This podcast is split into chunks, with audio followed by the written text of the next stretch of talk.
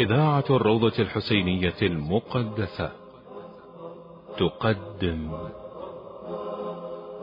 شذرات شذرات من علوم القرآن. من علوم القرآن.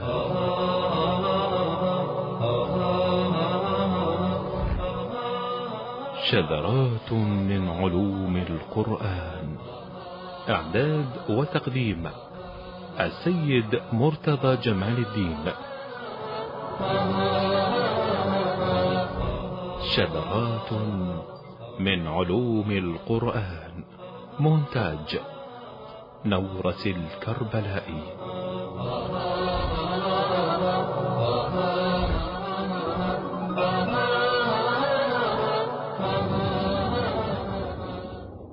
عنوان الحلقة علم السورة. أعوذ بالله السميع العليم من الشيطان الغوي الرجيم. بسم الله الرحمن الرحيم. والحمد لله رب العالمين وصلى الله على سيدنا ونبينا محمد وآله الطيبين الطاهرين وعلى أهل بيته الميامين عدل الكتاب المبين وتراجمة وحيه العظيم. السلام عليكم أيها الإخوة الكرام ورحمة الله وبركاته وأهلا وسهلا بكم. في برنامجكم القرآني شذرات من علوم القرآن.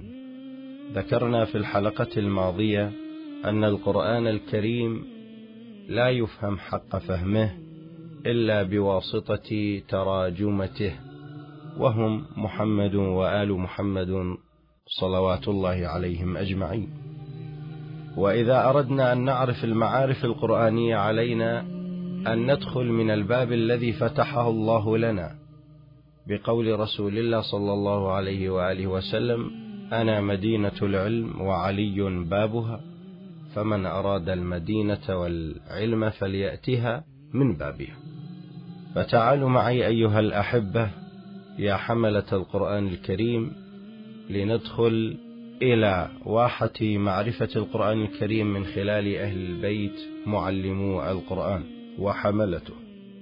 وصل البحث بنا اليوم إلى علم من علوم القرآن الكريم ألا وهو علم اسم القرآن الكريم أو أسماء القرآن الكريم وأسماء السور بل وأسماء الآيات المباركات.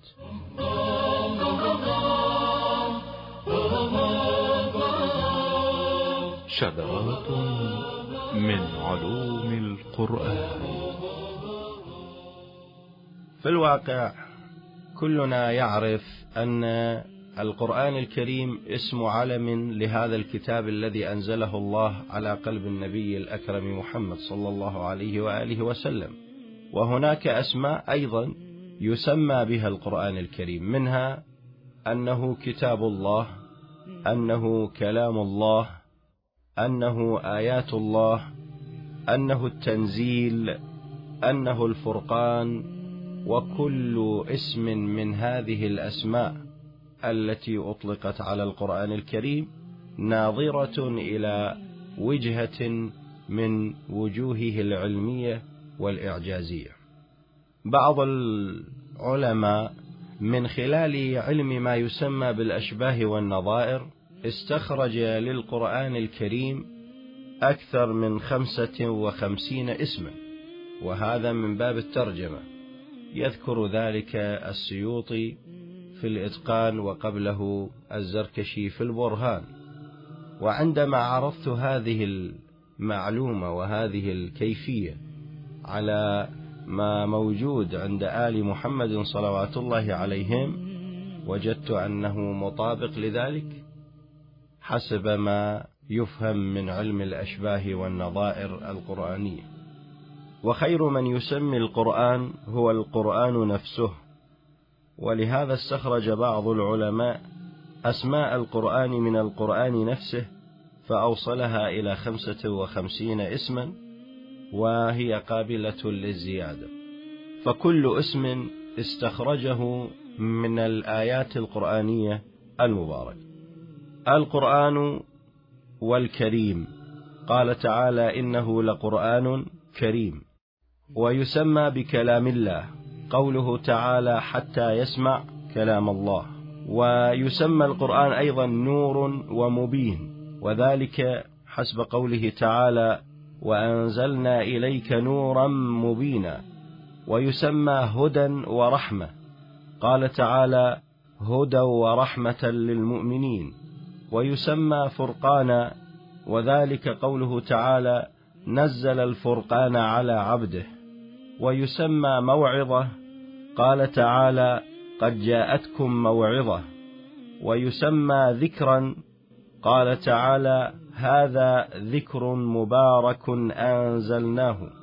ويسمى عليا وإنه في أم الكتاب لدينا لعلي. ويسمى مهيمنا ومصدقا قال تعالى مصدقا لما بين يديه ومهيمنا. ويسمى حبلا وذلك قوله تعالى واعتصموا بحبل الله.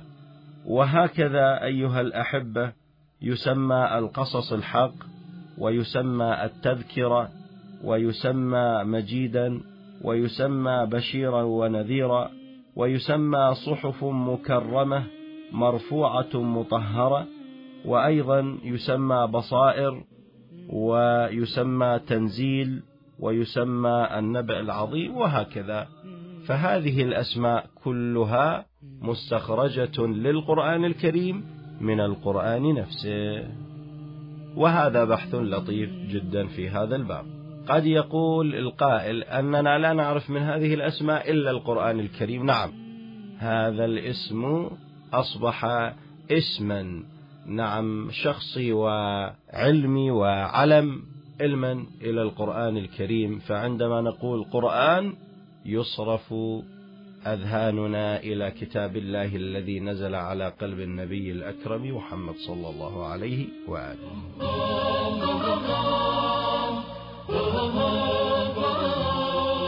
شذرات من علوم القرآن. مسألة أخرى من باب التسمية. إذا عرفنا أن القرآن الكريم هذه المسميات له فمن الذي سمى السور القرآنية يعني من الذي سمى سورة الفاتحة؟ ومن الذي سماها سورة البقرة؟ وآل عمران والنساء والأنعام وغير ذلك. قبل كل شيء أولا لنعرف معنى كلمة السورة. ذكر أهل اللغة إن لاسم السورة اشتقاقان. من قال أنها تهمز يعني مأخوذة من سؤر والسؤر هو الفضلة. ولهذا قيل سؤر المؤمن شفاء يعني فضلة المؤمن ما تبقى من الماء شفاء. فهل هي من الفضلة؟ يعني قطعة من الآيات القرآنية؟ أو لا مأخوذة مو من السور مأخوذة من السور يعني لكل بناء سور. وسميت سورة لأن هذه السورة المباركة احتوت على مجمل معلومات قرآنية تترابط مع بعضها البعض ببناء علمي متراصف ودقيق. وتسور بسور فتسمى سورة. على كل سواء كانت من الهمزة من السؤر يعني القطعة من الآيات أو من السور أي سور البناء فبكلا الأحوال أصبحت كلمة سورة تطلق على السور القرآنية المباركة. لكن السؤال الذي يطرح نفسه كيف نعرف بداية السورة؟ ونهايتها. روايات كثيرة وردت عن أم سلمة. نعم تقول كان الصحابة يعرفون نهاية السورة وبداية السورة بنزول بسم الله الرحمن الرحيم. فإذا نزلت بسم الله الرحمن الرحيم وهذه من أعظم الآيات المباركة نعرف أن السورة التي مضت قد انتهت وابتدأت سورة أخرى. ففي كل سور القرآن الكريم تفتتح بهذه الآية العظيمة المباركة التي هي بسم الله الرحمن الرحيم. وفي رواياتنا أنها من أعظم الآيات وفي رواياتنا أنه ما من صحيفة أرسلها الله إلى رسله إلا وأولها بسم الله الرحمن الرحيم. فكل السور القرآنية فيها البسملة ما عدا سورة براءة فإن البسملة أمان وهذه السورة نزلت لرفع الأمان بالسيف بعد أن نقض المشركون العهد.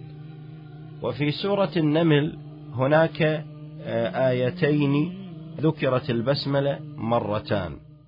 قال تعالى إنه من سليمان وإنه بسم الله الرحمن الرحيم. وقال أمير المؤمنين عليه السلام وإنما يعرف انقضاء السورة بنزول بسم الله الرحمن الرحيم ابتداء للأخرى.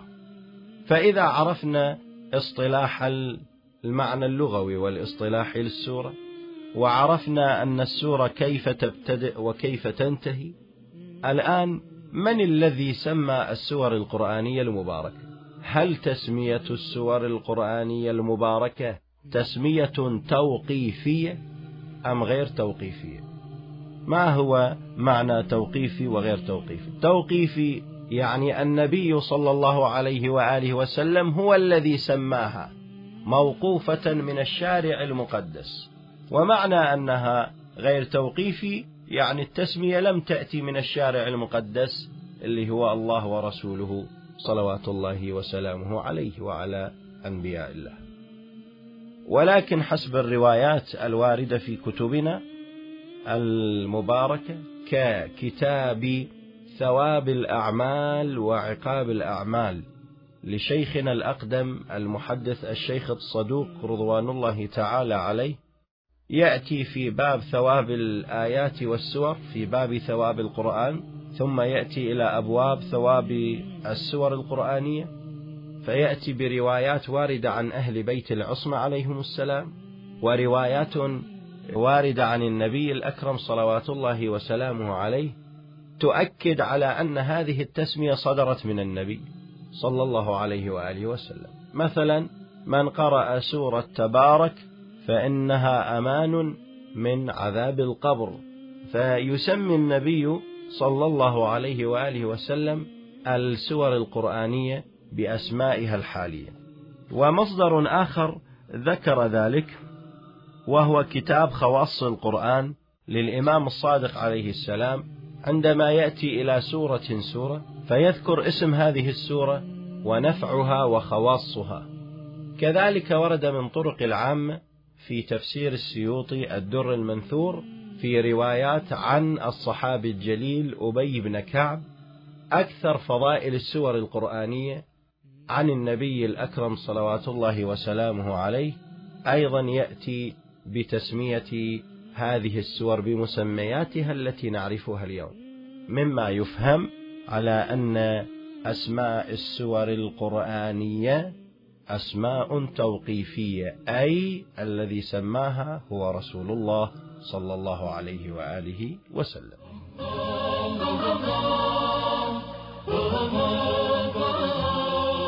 شذرات من علوم القرآن. والآن ينظر العلماء أنه كيف سميت سورة البقرة مثلا بسورة البقرة مع أن سورة البقرة من أكبر السور القرآنية وفيها قصص كثير منها قصة آدم وقصة موسى وفيها ذكر كثير من الأحكام التشريعية. فلما ترك التسمية باسم سورة موسى مثلا أو سورة آدم فلماذا سماها النبي صلى الله عليه وآله وسلم بسورة البقرة؟ هناك تنظير لهذه المسألة. يعني أن السورة القرآنية المباركة تسمى بالحدث الأبرز في السورة يعني آلية التسمية آلية الترجمة. هذه ترجمة قرآنية واردة عن الراسخين في العلم أن آلية التسمية للسور القرآنية تحتمل ثلاث احتمالات. الاحتمال الأول أن تكون هي وصف للحدث الأبرز في الصورة والأغرب في الصورة. وبالواقع قصة البقرة حدث غريب وهو يدل يعني يستدل بقصة البقرة علماؤنا الأبرار بها على عقيدة الرجعة لأن البقرة ذبحت وضربوا ببعضها الميت وكان ميتا ثم رجع إلى الحياة وقال الذي قتلني فلان وفلان. فهذه القصة الغريبة وما يسع المقام أن أذكرها لعله نوفق أن نذكر في برنامج آخر قصص القرآن الكريم. نلاحظ أن هذه القصة غريبة فلذلك يلفت النبي صلى الله عليه وآله وسلم أذهاننا إلى هذه القصة وغرابتها كما أنه يلفت أذهاننا إلى عقيدة الرجعة وهي من أهم العقائد الشيعية. أو لا تسمى السورة بالكلمة الأولى أو بالحرف الأول من السورة القرآنية. مثلا سورة تبارك. أول ما تبتدئ هذه السورة بهذه الكلمة بسم الله الرحمن الرحيم تبارك الذي بيده الملك فسميت بسورة تبارك. أو تسمى بالحرف الأول من هذه السورة مثل صاد والقرآن المجيد. فإذا أيضا تسمى بالحرف الأول. وأحيانا تسمى السورة الواحدة باسمين أو ثلاثة أو تصل أحيانا إلى عشرين اسم أو أكثر كسورة الفاتحة. الفاتحة وأم الكتاب والمثاني هذه أيضا تسميات أخر لسورة الفاتحة المباركة. فأحيانا تسمى هذه السور أيضا بصفاتها وخواصها. الفاتحة كونها فاتحة للقرآن الكريم هذا معنى وكونها فاتحة علما للصلاة أول ما يبتدئ الإنسان بقراءة سورة الفاتحة. أحيانا تسمى المثاني لأنها تذكر في الصلاة مرتان. في الركعة الأولى تذكر وفي الركعة الثانية أيضا تذكر. فأحيانا للسور القرآنية عدة أسماء وتعتمد هذه التسمية على الترجمة. فالترجمان الأول للقرآن هو رسول الله صلى الله عليه وآله وسلم ولذلك سمى الرسول أسماء السور القرآنية ولهذا قيل أنها توقيفية عن النبي صلى الله عليه وآله وسلم. إذا عرفنا أن لكل سورة اسم فهل للآيات اسم أيضا؟ نعم.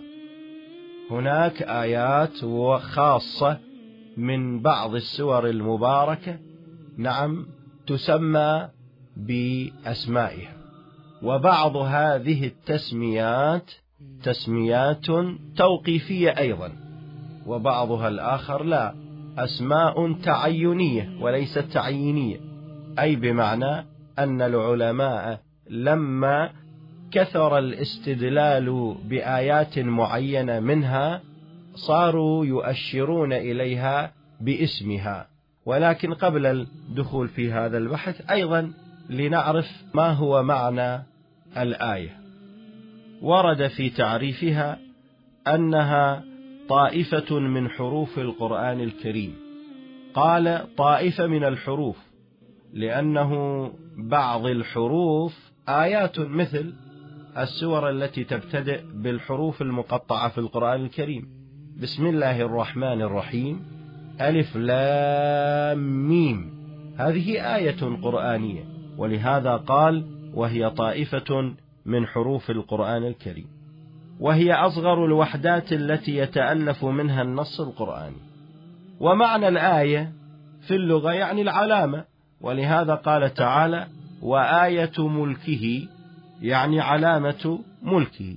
وقال تعالى وعلامات وبالنجم هم يهتدون ولذلك تسمى الآية بالنجم يعني هذه السورة المباركة تتكون من آيات أو تتكون من نجوم. ولهذا سامعين في الأثر الوارد نزل القرآن نجوما. نجوما يعني شنو؟ يعني على شكل آيات متقطعة. يعني ما نزلت كل السور بشكل كامل كما في بعض قصار السور أو كما ورد في سورة الأنعام أنها نزلت كاملة وشيعها سبعون ألف ملك. لا بل أكثر السور القرآنية نزلت منها آيات خمسة أو عشرة أو أكثر أو أقل أو آية واحدة وهكذا. فلغة الآية علامة أو نجم وهكذا. إذا عرفنا ذلك فكيف نعرف الآية المباركة؟ إحنا سابقا قلنا في السورة المباركة كيف نعرف أن هذه سورة مستقلة؟ ورد في الأثر عن أمير المؤمنين وعن أم سلمة وعن بعض الصحابة يقول كنا نعرف انتهاء السورة وابتدائها بنزول البسملة. بسم الله الرحمن الرحيم. الآن كيف نعرف أن هذه الآية المباركة مستقلة عن الآية التي قبلها أو بعدها؟ بالواقع عندنا طريقان في ذلك. طريق تاريخي وطريق نعم نظام قرآني.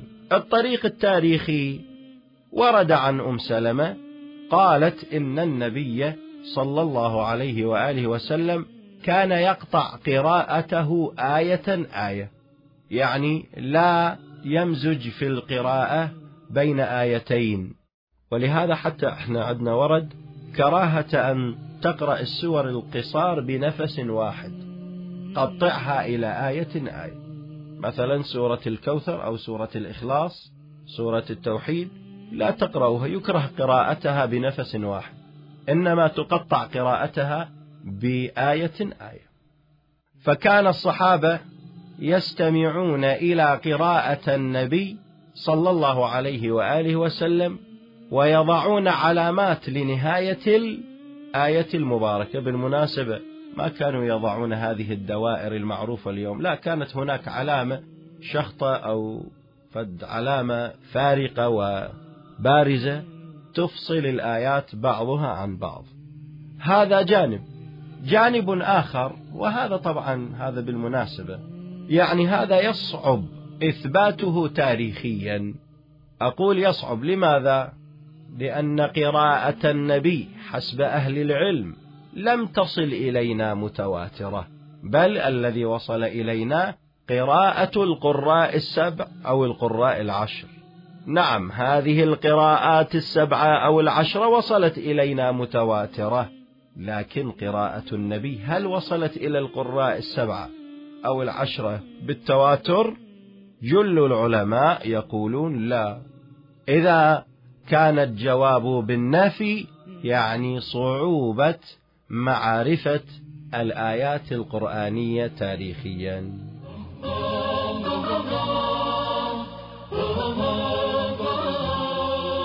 شذرات من علوم القرآن.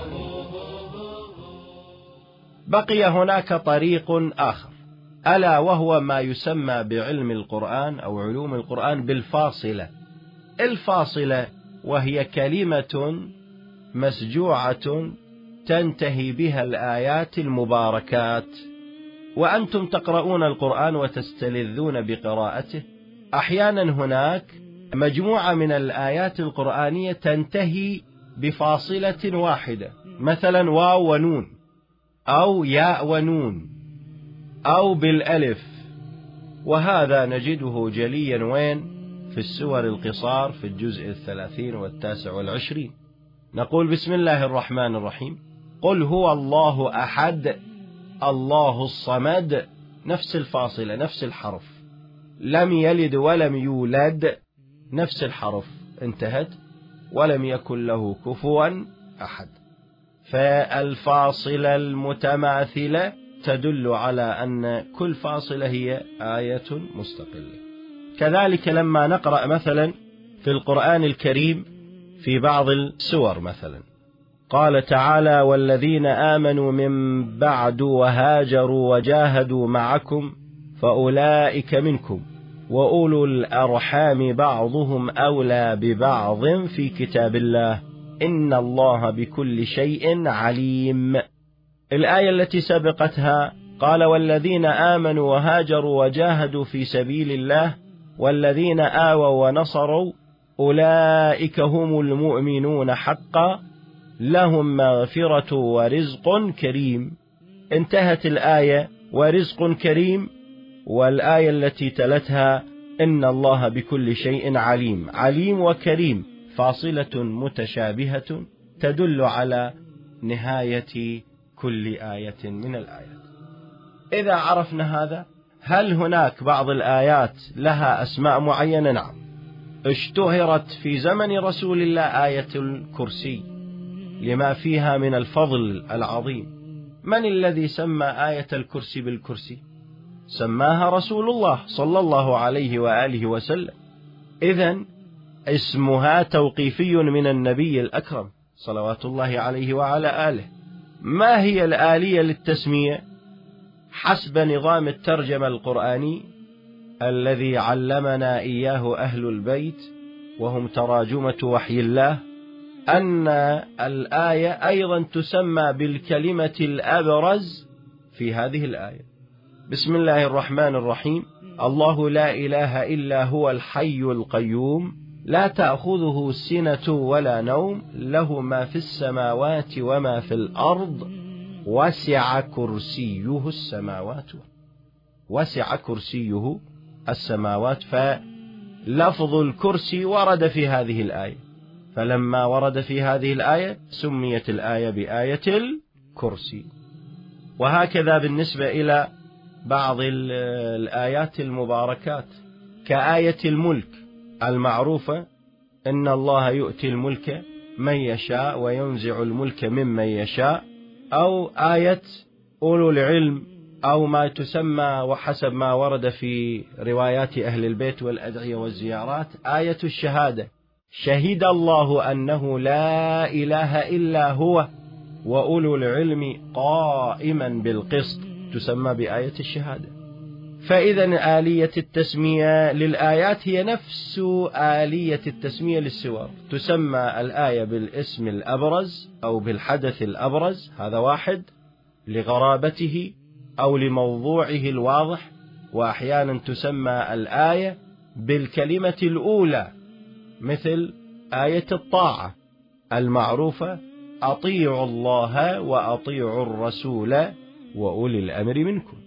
أو تسمى بالآية بحدثها أنها نازلة في نازلة معينة في قصة معينة كما في آية المباهلة أنها نزلت في قصة معينة. وهي لما باهى النبي صلى الله عليه وآله وسلم بأهل بيته نصارى نجران. كلمة المباهلة هذه الكلمة غير موجودة في الآية القرآنية. ولكن القصة وسبب النزول يسمى المباهل. فإذا باهلهم النبي نزلت. قل تعالوا ندعو أبناءنا وأبناءكم ونساءنا ونساءكم وأنفسنا وأنفسكم. تسمى بآية المباهل. أو آية التبليغ لأنها بدأت بالكلمة الأولى. يا أيها الرسول بلغ ما أنزل إليك في يوم الغدير. فإما نسميها بآية الغدير باعتبار سبب نزولها في هذا اليوم المبارك أو نسميها باسم الكلمة الأولى التي ذكرت فيها وهي التبليغ. وهكذا آية الولاية. قوله تعالى إنما وليكم الله ورسوله والذين آمنوا. الذين يقيمون الصلاة ويؤتون الزكاة وهم راكعون. فإذا تسمية السور القرآنية وتسمية الآية القرآنية تخضع لنفس نظام الترجمة الذي أسسه النبي وأهل البيت وهم الراسخون في العلم.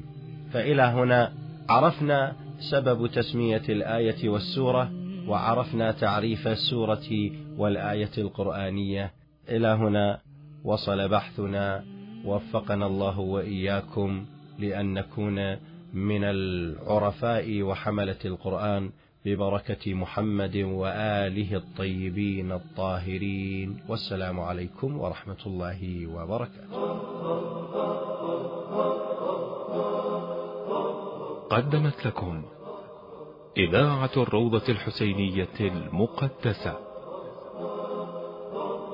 شذرات شذرات من علوم القرآن, من علوم القرآن.